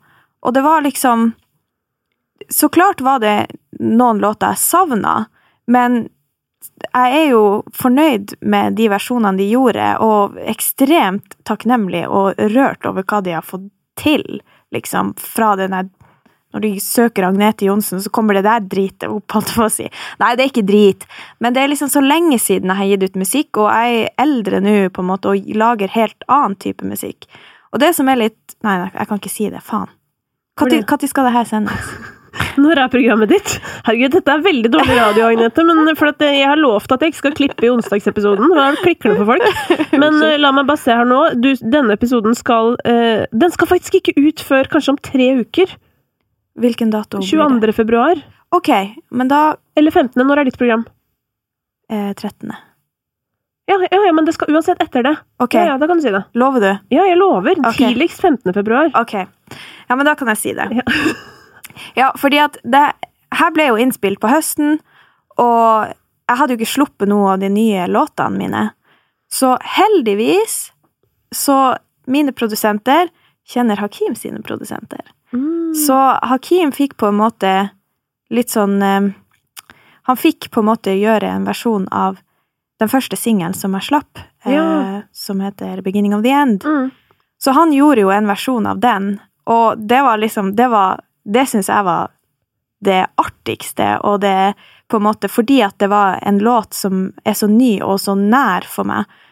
Eh, selvfølgelig var det jo kjemperørende og fint å se de andre òg, men det, det Jeg tror det at Hakim gjorde At han torde å gjøre det, selv om den ikke var kommet ut engang, og vi var ikke ferdig med bridgen, og det var liksom Men at de gjorde det, det var Nei, det var virkelig sånn et høydepunkt, på en måte. Og smart PR må være deg også, da. Å få inn litt nye ting. presse dem på! Jeg har lagd noe nytt også. Ja, sant. Eh, Men eh, hvem var det som gjorde Icebreaker? Eh, kan jeg si det, Ja, liksom? herregud, du kan jo si det. Altså, det her er bare at det er verdens rareste ting for folk som hører på nå. Fordi jeg veit ikke en dritt, for jeg har ikke sett det. Men de har sett det nå. Ja, Når de hører på, så har de sett det. Men jeg har ikke sett det, så jeg må spørre deg. Ja, som om jeg ikke har fått med meg hva som skjedde i helgen. på Jeg er, jo, jeg er jo liksom redd for Jeg har jo egentlig taushetsplikt for sånne ting. Å ja, ja, men ingen kommer til å høre dette før. Før uh... Nei, nei, nei. Ok. Uh, ja, Icebreaker eh, Trygve Skau gjorde Icebreaker. Oi. Og det var så fint og så rørende, og jeg bare sånn «Åh, skal, Jeg skal ikke sitte her og styggråte, liksom. For Icebreaker er- har jo blitt en låt som betyr kjempemasse for meg, og som har liksom Og som jeg egentlig hater. Fordi at jeg, jeg liker ikke å høre den, fordi jeg får liksom flashbacks og bare sånn «Åh». Men når han gjorde den, så var det liksom sånn åh, nå var den fin igjen, liksom. Så det var veldig rørende Mm. og kult. Ja. Jeg har jo et problem med Trygve Skau. Jeg må invitere han en dag, så jeg kan ta det opp. Vet du hva, Trygve er så bra fyr. Okay. Han er så kul, og han er så artig, og han Jeg har et musikalsk problem med Trygve Skau. Ja, ikke sant? Ja, men det, det Altså, det er jo ikke alle som på en måte Han, ligger- han ligger alltid i i forkant. Ja, du at- sa det, Ja, men det annoyer meg sånn, fordi sånn Fordi for meg så blir det sånn Jeg skjønner at konseptet hans er at han skal liksom snakke litt sånn at det liksom skal Skjønner du? At det liksom skal høres ut som Ja. en slags spoken word-singing, men ved å på en måte velge å ligge foran takten hele tiden, så blir det for meg sånn derre overforklaring. mm, Skjønner du? At det blir sånn Dude, jeg, jeg hører det du synger, bare syng i takten. Ja. Eh, Fordi for meg så det tar meg helt ut av at jeg Altså, jeg holdt på å bli rørt, på en måte, av uh, Maria Mena-coveren, Mm, men så bare hele tiden så skulle var det så insisterende på mm, teksten. mm. Sant. Og da bare huff. Men nå er jo jeg spesielt interessert, da, så folk likte det sikkert. Ja, altså, jeg, jeg har- syns det er kjempefint, og det var gøy å høre på Trygve sine versjoner når vi satt der. For Ja. han Det er noe magisk med han når han står på scenen, virkelig. Men hva med katalogen hans? da? Jeg har personlig aldri hørt den. Å ja, du har ikke det? Nei. Nei, altså, jeg må jo innrømme det at jeg har jo heller ikke hørt så mye på Trygve Skaug. Nettopp. Ikke skryt på deg nå! Men når jeg først satte meg ned og hørte på låtene hans, Ja. altså, tekstene er jo helt sinnssyke. Ja, det er jo de han er kjent for. Han er jo like så mye kjent som en dikter, på en måte. Ja, og jeg ble litt sånn overraska. Poet heter det. Ja, poet. Uh, han, han er jo han, Og det jeg ble overraska han har kjempelange sanger. For, for, Helvete, var det mye å lære seg! jo, men altså, fordi at jeg, jeg har jo på en måte bare vært vant til å høre sanger som er sånn 2.30 siste tida. Ja. Altså, jeg hører jo bare på listepop. Ja, ikke sant? Ja. Og så satte jeg meg ned og hørte på Trygve Jeg liker ikke å høre på lange sanger. Jeg syns det er dritkjedelig. Men så satt jeg og hørte på Trygve Skaus sanger, lange, og så følte jeg ikke at de var så lange. Fordi at han på en måte klarte å ta meg med i teksten. Ja, men du, det er et annet element der også, og det er også sånn du vet at du skal på hver gang vi møtes, du skal med de, du får automatisk kjærlighet for de, fordi å, dette skal Ja, bli så gøy, og vi det- skal på folkehøyskole og kose oss, liksom. Ja. Jeg ble jo også plutselig interessert i Bernt Hulsker når jeg skulle på Kompani Lauritzen, hvis du skjønner. Ja. Jeg visste jo ikke hvem han var engang på forhånd, fordi jeg er den som vet minst om fotball i verden. Men du vet, sånn er det jo, man får sånn åh, Ja, det, det kan jo være det. Det er ikke sikkert at jeg hadde hørt på musikken hans sånn Fordi at det er ikke musikk jeg vanligvis lytter til. Eh, men eh, ja, det var veldig gøy, og jeg syns det er kult at jeg gjorde den versjonen jeg gjorde av hans låt også. Ja, det har jeg ikke hørt på dette tidligere. jeg gleder meg. Jeg må, nesten, jeg, skal, jeg må nesten se på det nå, så jeg kan eh, oppda ta en sånn eh, hver gang vi møtes-oppdatering. Ja, gøy. Eh, men den, må, den kommer til å bli streng fra min side, jeg bare sier det. Vær ærlig. Jeg liker folk som er ærlige. Ja, men det er jo bare òg fordi for meg så er hele det konseptet Ja. helt lættis. Ja. Sorry, men, men det er sånn det, det er det mest motstandsløse på hele TV-skjermen. Ja, Ja. men jeg, skjønner det. Det er ikke alle som på en måte For det er veldig feel good. Det er liksom bare good good, på en måte. Ja, og det, grunnen til at jeg ikke skjønner det, er at sånn, dette er jo også et feel good-konsept, hvis du skjønner. Men jeg har fortsatt tenkt å spørre deg eh, om du har katalogene til å være med på hver gang vi møtes, Mm. uten at det skaper dårlig stemning. Nettopp. Men det skaper Mm. hele grobunn for en interessant samtale. Ja, absolutt. Og det savner jeg på TV. Ja. Noen ganger sånn der, ja, kom igjen da. Litt, Ja. litt bitt vanskelig. Og jeg har vært dårlig på det selv òg, så jeg skal absolutt ta ansvar og bli flinkere på det eh, i tida som kommer også, men det der å tørre å liksom em, snakke om det som kanskje er litt vanskeligere Mm. enn sånn 'Å, så flink du er'. Mm. Å, så vanskelig du hadde det. Og det var så bra um, Det var så Jeg vet ikke om jeg, jeg husker ikke om jeg sa det, men, men på Siden vi nå var på hver gang vi møtes, men på Maria Mena-episoden, så var det sånn em, For å ta et eksempel, og jeg er jo veldig for åpenhet og mental helse, ikke sant? Mm. men så sitter liksom Hanne Krogh og er bare sånn derre å, det er så flott og du er så åpen, og å, det er så stas, og å, jeg blir så imponert, og å Du vet, sånn derre Kom igjen, da. Du kan ikke liksom Fordi at Altså, det er jo åpenbart at regi sier sånn Hakim, kan ikke du spørre Agnete om hun ble lei seg da? Eller du vet sånn Det er jo helt obvious at noen bestemmer innimellom hva dere skal spørre hverandre om. Og da blir jeg sånn Kan ikke noen bare si til fucking Hanne Krogh at hun må si til Maria Mena sånn Har du noen gang tenkt på at det kanskje er litt mye åpenhet? Ja. Eller noe? Eller Ja, du vet, bare sånn. Noe! Ja. Men nei da, her er det bare Å ja, du er så flink, og jeg blir så stolt. Du skulle nesten ønske jeg var mora di, ja, sånn som du er. Ja. Mhm. Jeg, jeg skjønner hva du mener. Ja, måtte du spørre om noe flaut? Jeg husker ikke. Det er jo så lenge siden vi har spilt inn. Ja, når var det? Eh, august. Så Ja. Det er jo Det var Åh, en stund siden. Var det digg å få lov å kose og sånn, eller? Om det var digg å Få klemme og sånn? Ja. Dere fikk jo koronapause. Altså, det var så deilig. Men det var, jeg følte likevel ikke at vi fikk koronapause, for vi fikk jo klemme og være nært, men alle folkene rundt hadde jo munnbind og visir og meteren og hele Vi måtte jo hele tida sprite hendene og liksom sånne ting. Så det var, men det var veldig koselig når det bare var vi, for Mm. da føltes det bare sånn ok, nå kan vi sitte litt nærme og på en måte Ja, det var, det var deilig. Altså, jeg hadde Vegard Harm i fanget. Ja, Skjønner du, i noen dager. Så det var bare sånn derre Deilig. deilig. det føles så fjernt nå. Ja. Um, men ok, la oss hoppe videre. Um, hvor lett eller vanskelig er det å på en måte starte karrieren din på nytt, litt sånn som du har gjort nå? Kjempevanskelig. Utdyp. Fordi at man føler at Det var en som sa til meg du kommer aldri til å oppleve det du har opplevd med Åre Escabena noen gang igjen. Og da er jeg litt sånn Jeg har lyst å oppleve det jeg har opplevd med Åre Escabena igjen. Men det er kjempe, kjempevanskelig å få liksom en sånn derre smell om at man er ny og interessant, for nå føler jeg jo Jeg har jo vært litt her og litt der. Og så er det liksom Hva forventer folk av meg? Jeg får jo så ofte meldinger fra folk som bare sånn ja, When are you going to enter MGP? When are you going to Eurovision? Og det er på en måte ikke det jeg har lyst til å gjøre nå. Jeg har lyst til å lage egen musikk og lyst til å gi ut den musikken som jeg elsker. Og så blir det litt sånn sårt når folk ikke på en måte aksepterer det, eller forventer det, eller liker det. Så det er kjempevanskelig å på en måte bare gjøre det man vil. På Men, sin måte. men bondet du litt med Hakim over dette? Altså sånn der å starte med et så stort smell? Um, Eller snakka dere noe om det? vi snakka jo selvfølgelig om det, men Ja, det er mye likheter, men samtidig så følte jeg ikke det, på en måte. Fordi at han, han fikk jo det her på en helt eh, annen tid enn meg. Mm. Altså Spotify-tida og sånn. Jeg hadde jo ikke det på den. Da var det liksom CD, fysiske CD-er og platesalg, så det var litt sånn Og vi hadde jo ikke sosiale medier på den måten som det han har opplevd. Så det var litt sånn annerledes Mm. der, da. Men det, der, det er jo noe underlig liksom med å sånn Ja, det første du opplever, er kanskje Det er kanskje piken. Ja. Åh, det er så deprimerende. Ja, men, ja, men igjen er det det. Fordi at det, det du vet du, Det jeg tror er skikkelig viktig å tenke på i den forbindelse, det er at for mange andre så opplever de aldri den piken. Det er sant.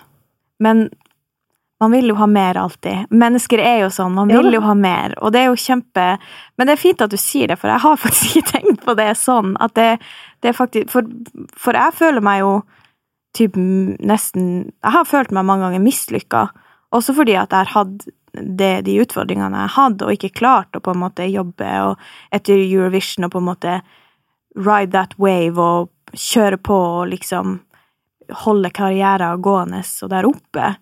Eh, Så det er litt sånn, ja, blanda følelse. Mm. Ja, men uh, du må huske på at i bunn og grunn så er du bare veldig heldig. Ja, Ja. det er jeg. Og det føler jeg hver dag. Ja. Absolutt. Godt. Mm. Du sier at du hører på listepop. Mm. Hva slags musikk liker du minst? Oi. Kanskje sånn Og da må vi være innafor ditt eget felt. Altså, du kan ikke da komme med sånn opera, for eksempel. Å ja, ok, ja, Ja. innafor mitt eget felt. Ja. Um, å, det var et veldig vanskelig spørsmål. Shit! Det har jeg ikke tenkt på sånn Ok, det, det var vanskelig. Hva liker jeg minst? For jeg hører jo egentlig på alt. Sånn. Men ja, kanskje sånn eh, eh, Typisk sånn Oslo-rapp. Det tror jeg er det jeg liker minst. Hva er. Oslo-rapp? Nei, men sånn Karpe og Er det Oslo-rapp? Ja, jeg føler det. Okay. Men jeg jeg er fra Finnmark. Men hva er, hva er Oslo-rapp, Det er mer sånn Kanskje sånn Siabong Altså, ja, men det vet ikke jeg hva er engang. Så hva, det er kanskje det. Jeg føler Hakim, altså Hvis Hakim hadde rappa, så er jo han på en måte mer Oslo-rapp enn Karpe, kanskje. Men Karpe er jo på en måte litt sånn straight up popmusikk. ja, Men at de rapper også, da. De er, er jo faktisk De er jo dritflinke, liksom, på alt.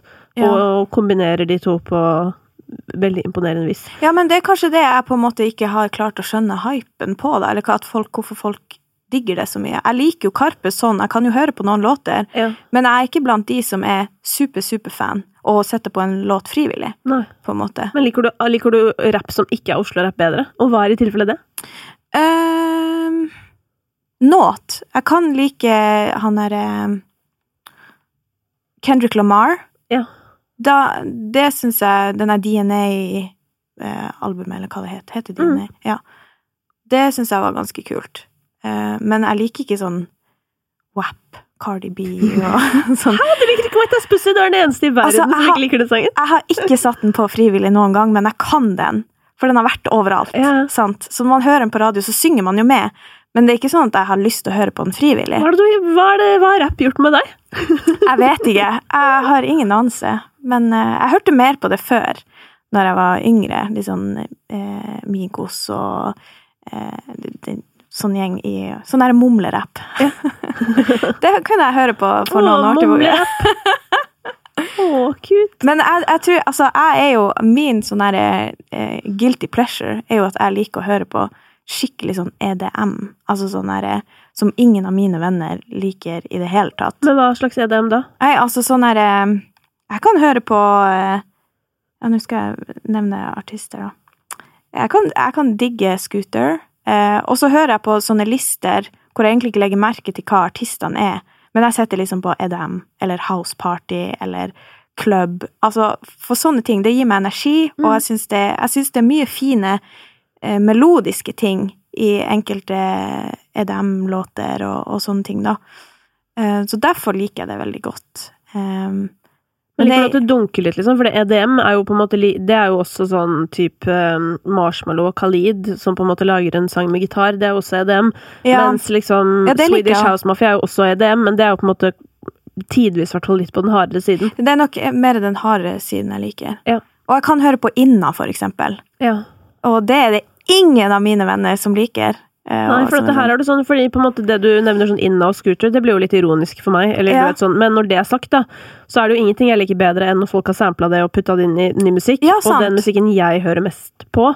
Jeg elsker jo musikk fra et label som heter PC Music, som er noen sånn britiske greier, rimelig smale ting, Mm. men masse elementer fra 90-talls dance. Mm. Um, og det er jo på en måte rart at det synes jeg er dritfett, mens på en måte Scooter skal man bli flau over at man liker. Mm. Ish. Nå har jeg sluttet å være flau fordi jeg har passert 30, og da går det over. Men, um, og det kan du glede deg til for øvrig.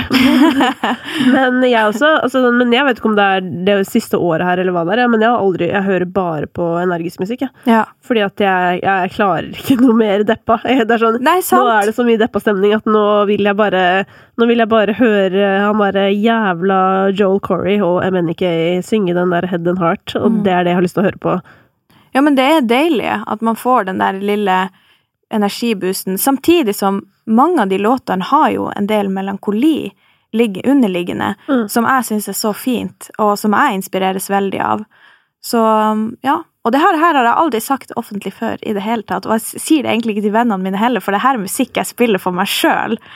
Så eh, hvis jeg setter det på på nach eller på fest, så sånn Hva er det her dritet for noe? Ja, men hva er det de liksom? vil at du skal sette på på fest, da? Nei, de hører jo på liksom eh, Emilie Nicolas og eh, Hva heter de der fire Nummer fire. Ja, oi, så Eh, politisk korrekt musikksmak. Ja, veldig. Veldig sånn. Ja. Og jeg kan òg like Jeg syns Emilie Nicolas er kjempedyktig. Ja. Men på fest og liksom Jeg kan høre på det når jeg er sliten på en søndag, liksom, eller tidlig på morgenen på mandag. Men ellers i livet så vil jeg høre på litt sånn som har mye Ja. lyd. skal det jo sies at Emilie har blitt litt inspirert av Burna Boy og sånn, så hun har jo altså den eh, Hun ga ut med Isa nå, som også var på albumet hennes, men Who's Gonna Love You, det er jo, Mm. den kan man jo høre på på fest. Mm. Men sånn Feel Fine og sånn, det kan man høre på dagen derpå. Ja, Ja. sånn. Men eh, du, da skal du vite det at når du går ut herfra etterpå, så fins det en spilleliste på Spotify som heter, heter Deilig Dance. Okay. Som er eh, min spilleliste som jeg trener til, Ja. og som er den jeg har hørt mest på det siste året, hvis du skjønner. Ja. Og der er alle disse gode låtene. Jeg skal følge den. Ja, så det er det bare å glede seg til. Ja. Um, men um, en ting jeg også lurer på på slutten av dette kritiske kvarteret som sklei ut som vanlig, uh, det er bare at uh, jeg leste bare noen av de nyhetssakene rundt uh, den singelen du slapp i høst, Mm. altså 'Beginning of the End'. Mm. Um, og der står det liksom sånn derre Agnete tar et oppgjør med seg selv og setter en strek over den mørke tiden. Mm. Men kan man sette en strek over den? Nei. Nei. Det går ikke. Nei. Absolutt ikke, for den har man med seg uansett. Um, men det er jo, du vet jo, sånn eh, avisprat, medieprat, liksom. Eh, og, og det å sette en strek kan jo bety så mangt for mange andre, på en måte. Men eh, ja, jeg har det jo med meg uansett, men det er ikke sånn at det er like mørkt som det var. Men føler du at liksom for at avisene skal skrive om deg, så må du si noe om den tunge tiden? Nei, Nei. absolutt ikke. Men det føles veldig naturlig nå når jeg på en måte er kommet tilbake. Og de spør jo, og da svarer jeg. Og samtidig så er jo den musikken som jeg gir ut nå, handler jo om det. Så da er det liksom litt naturlig å på en måte svare på det. Mm. Uh, ja. Men hvor går grensa for hva du deler? jeg deler ikke altfor private ting. Det gjør jeg ikke. Det er jo veldig forskjellig hva som er Mm. privat for folk, da. Nei, det Ja, altså, jeg føler jo at jeg på en måte har delt ganske mye, og det er egentlig der grensa går, på en måte. Det jeg har delt, det er grensa mi, på en måte. Ja. Eh, jeg snakker ikke om liksom eh, eksakte episoder, eller hva som kan ligge til grunn. Ja, men sånn for eksempel type kjærester eller sånne type familie, altså Snakker ikke om kjæreste. Nei. Nei, men fordi jeg har en Jeg vet ikke om det her er noe weird ting, men det er sånn eh, Ved et par anledninger hvor jeg har blitt spurt om å være med på sånn derre Hva heter det, Firestjerners middag? Ja. Eh, så har jeg fått sånn, dår, sånn dårlig magefølelse. Mm. Og det er på en måte litt rart, fordi jeg elsker jo mat og sånn, ikke sant? Ja. Og det er egentlig sånn Men jeg syns jo fremmede er jævlig skummelt, da. Så det var jo punkt én. Sånn tre fremmede. Tror ikke det. Ja. Men eh, så har jeg funnet ut at Vet du hva det er? Mm. Jeg vil ikke ha noen i huset mitt. Ja. Huset mitt er privat. Ja. Jeg kan poste Insta-stories og sånn hjemme, Mm. men jeg skal ikke ha Ingen skal komme inn i huset mitt som jeg ikke kjenner, og filme meg. Eller skjønner du? Det er bare ja, Der, men der er jeg helt enig. der har jeg en grense, liksom. Ja, men der er jeg helt enig. Jeg føler det likedan. Altså, jeg kan ha issues med venner, til og med, hvis de skal komme i min sånn private. Da må de være gode venner, på en måte. Jeg er ikke den som har nach eller vors, med mindre det kun er mine nærmeste venner. Nei, det er et eller annet Det er sånn har blitt Altså, hjemmet mitt har blitt sånn derre Mm. Der helst Ja, ja, ingen kommer privat. dit. Ja, ja. Og så har jeg begynt å føle meg som en freak, for det er sånn hvem er jeg som aldri inviterer noen hjem, hvis du skjønner? Men Mm. jeg vet ikke, det har bare fått den betydningen, da. Men jeg, altså, jeg har alltid også tenkt at eh, jeg vil ikke ha folk hjem til meg, fordi at da er det så lett å bare dra hvis man er på besøk. Føler du litt på det? At hvis du blir lei av folk, eller hvis du får ubehag eller angst, altså, at de ikke er hjemme hos deg, for da kan du bare dra, på jo, måte. ja, altså på en måte ja, men på en annen måte så koster det meg veldig litt å si Stikk. alle hjem. så det er litt uh, både òg, men uh, nei, ja, egentlig de siste liksom, kanskje par åra til og med, så har jeg tenkt sånn Fader, jeg, jeg er ikke helt normal. Jeg inviterer ikke folk hjem. Altså, jeg inviterer ikke venner hjem. Jeg er alltid hos alle andre, på en måte. Mm. Eh, Men akkurat i det Altså, det er det akkurat i det jeg ble en klemmer, Mm. og klar for å invitere folk hjem til meg, da ble det ikke lov. Mm. Så jeg har mista out, på en måte. Og så blir det veldig spennende å se om jeg føler det samme når man har lov igjen. Ja, ja, sant. sant. Fordi nå har jeg jo ikke klemt eh, i et år, liksom, og det har jo gått fint. Men det skal også sies at sånn, ja, før dette så har jeg jo ikke vært en klemmer, egentlig, og vært litt sånn ah, folk skal klemme så jævlig. Mm. Stress. Mm. Um, men jeg har tatt meg selv flere ganger i løpet av det siste året vært sånn Faen, nå er jeg drithypp på å kose deg, liksom, og jeg kan det ikke. Mm. Sant. Og det, det overrasker meg, men det er jo hyggelig Det er jo hyggelig at at man utvikler seg. Ja, men altså, det, det er jo kanskje det korona kan være positivt for også. At man på en måte får litt sånn derre Oi! Litt sånn åpenbaringer, da. Mm. At man kanskje setter pris på ting som man ikke trodde at man satte pris på, eller at man setter pris på ting man ikke Nei, hvordan blir det? Ja, du skjønner. Og omvendt, Ja, og omvendt.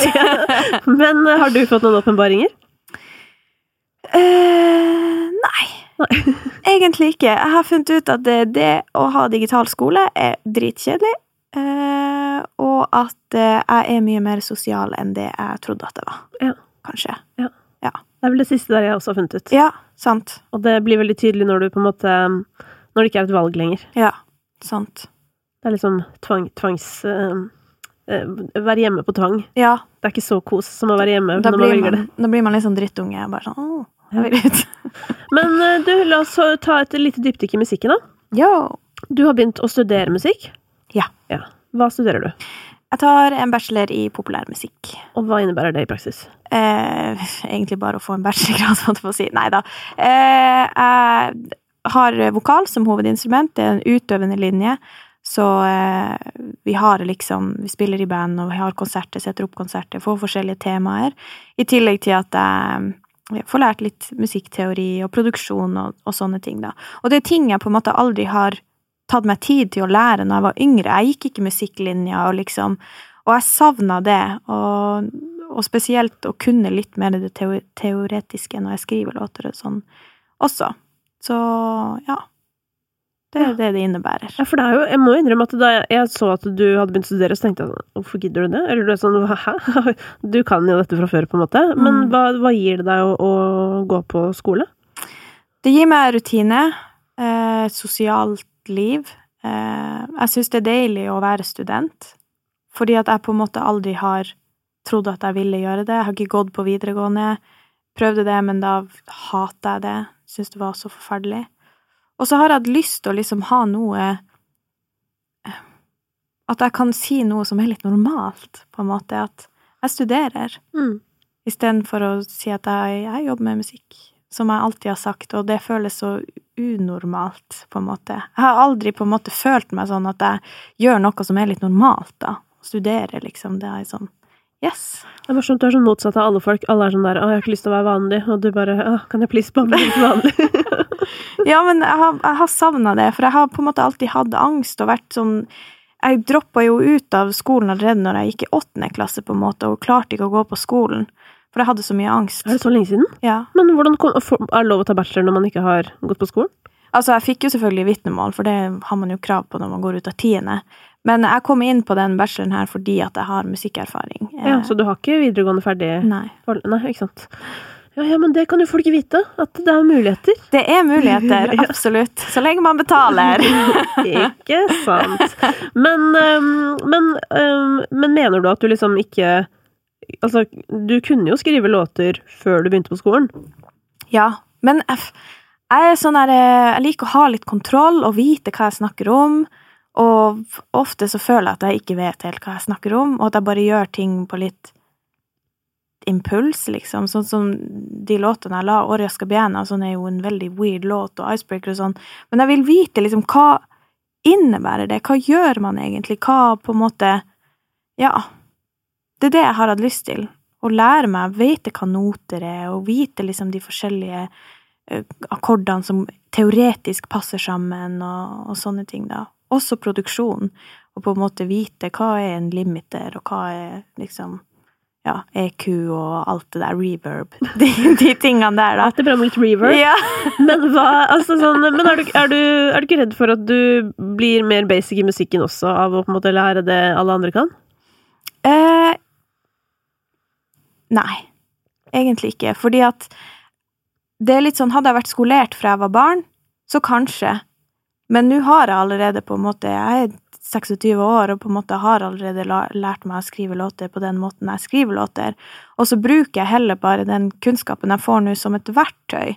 Sånn at jeg på en måte vet hva er det egentlig hjernen min vil nå, på en måte. At jeg prøver å ikke la det overta. Og jeg føler at det har funka bra. Hva er det beste verktøyet du har lært da? på skolen? Eh, akkorder. Ja. Akkorder og liksom piano Hvordan Hvilke akkorder som passer sammen og kan være fint, og liksom Ja. Det tror jeg er det beste. Og selvfølgelig sånn Utenom det, så er det jo selvfølgelig det at at jeg føler at jeg kan passe inn et sted. Miljøet, liksom. Mm. Men øhm, når du skriver låter, hva er det som er liksom Hva er typisk Hvordan blir en Agnete-låt til?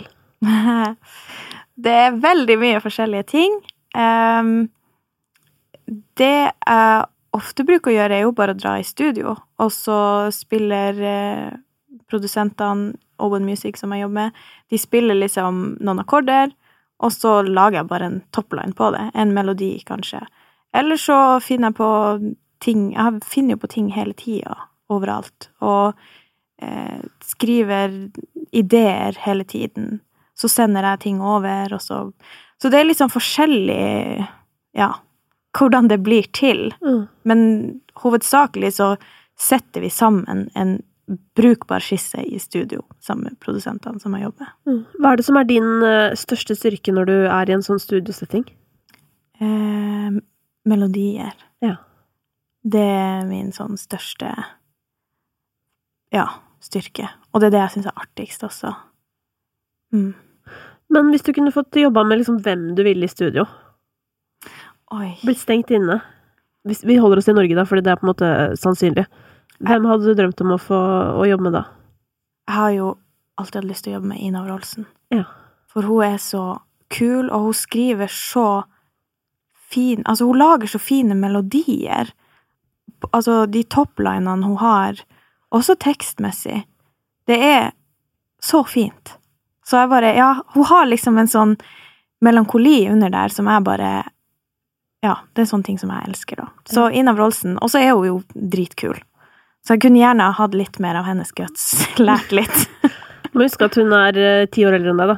Ja, det er sant. Kanskje jeg er en sånn om ti år. Ja, men det tror jeg er viktig å huske. Altså sånn der, og jeg har ennå ikke hatt Ina på besøk her, og jeg, er sånn, jeg, jeg vet på en måte ikke om jeg kan det heller, hvis du skjønner. For det er sånn Det blir sånn Nei, men jeg har, um, jeg har Altså, jeg er jo uh, Norges og Ina Wroldsen-fan, ikke sant?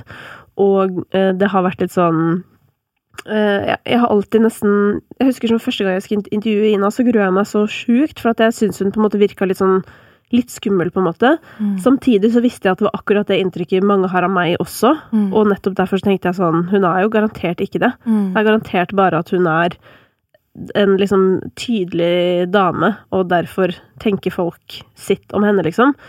Um, og grunnen til at hun er tydelig, er jo nettopp fordi hun har liksom opplevd alt hun har opplevd, og alt det det bringer med seg. Og det er jo sånn, mange veit jo ikke at jeg eksempel rappa back in the days, Mm. og drev med det, og på en måte Ikke at det er noe synd på meg for det, altså, så ikke misforstå, men sånn Det var jo eh, Altså sånn at jeg sto oppreist i det, sett i retrospekt, det kan jeg nesten ikke forstå. Mm. Sånn, fordi det var så Folk var så slemme, på en måte.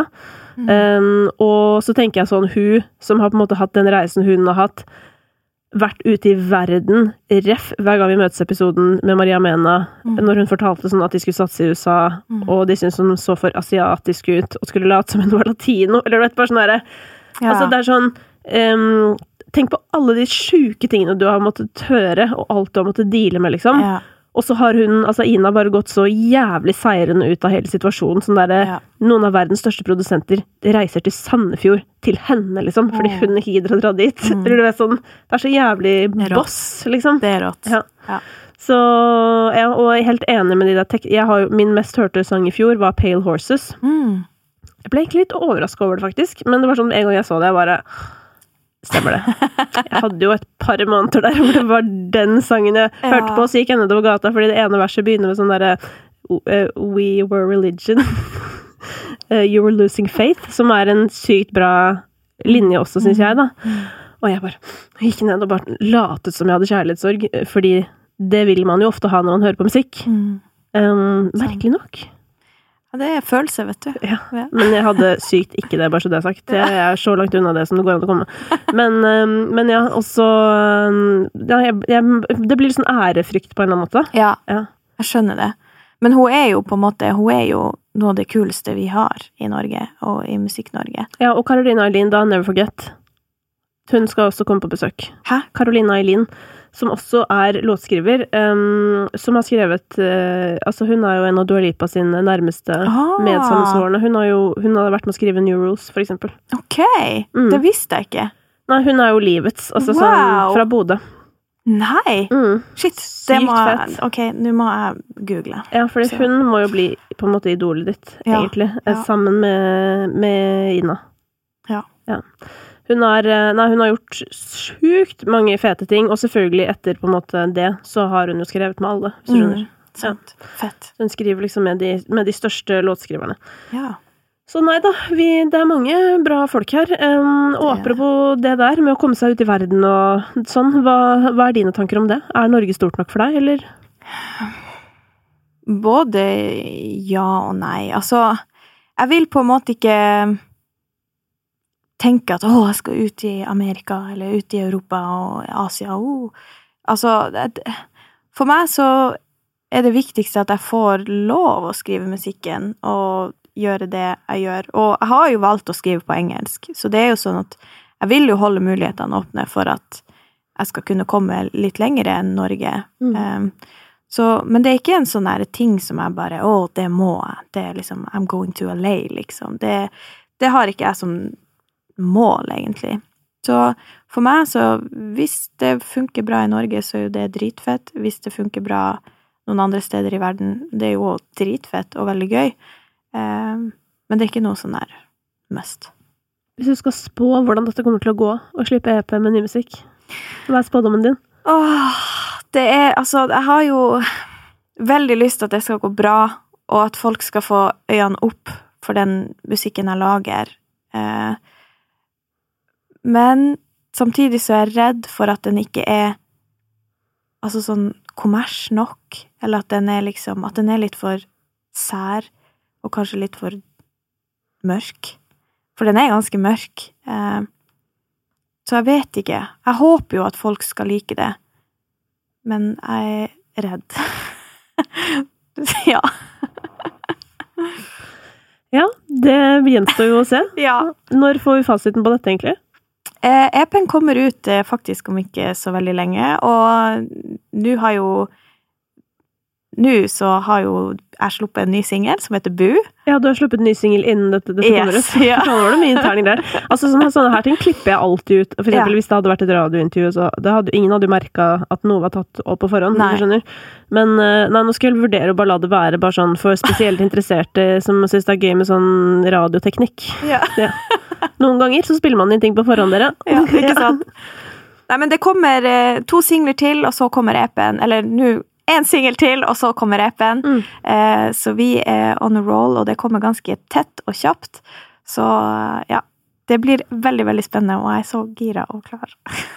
Ja, Da får vi ta en oppfølgingsprat da, når uh, ting har fått eh, satt seg litt. Ja. Og når du skal vurdere om du skal signe med et plateselskap eller ikke. Ja, det blir spennende. Jeg gleder meg. Tusen takk for at du ville komme. Jo, takk for at jeg fikk komme. Så gøy. Ever catch yourself eating the same flavorless dinner three days in a row? Dreaming of something better? Well, HelloFresh is your guilt-free dream come true, baby. It's me, Kiki Palmer. Let's wake up those taste buds with hot, juicy pecan-crusted chicken or garlic butter shrimp scampi. Mm. Hello Fresh. Stop dreaming of all the delicious possibilities and dig in at HelloFresh.com. Let's get this dinner party started. When you make decisions for your company, you look for the no brainers. And if you have a lot of mailing to do, stamps.com is the ultimate no brainer. It streamlines your processes to make your business more efficient, which makes you less busy. Mail checks, invoices, legal documents, and everything you need to keep your business running with stamps.com. Seamlessly connect with every major marketplace and shopping cart. Schedule package pickups and see your cheapest and fastest shipping options from different carriers with rates up to 89% off USPS and UPS rates. And with the stamps.com mobile app, you can take care of mailing and shipping wherever you are. Make the same no-brainer decision as over 1 million other businesses with stamps.com. Sign up with code program for a 4-week trial plus free postage and a free digital scale. No long-term commitments or contracts. That's stamps.com. Code program.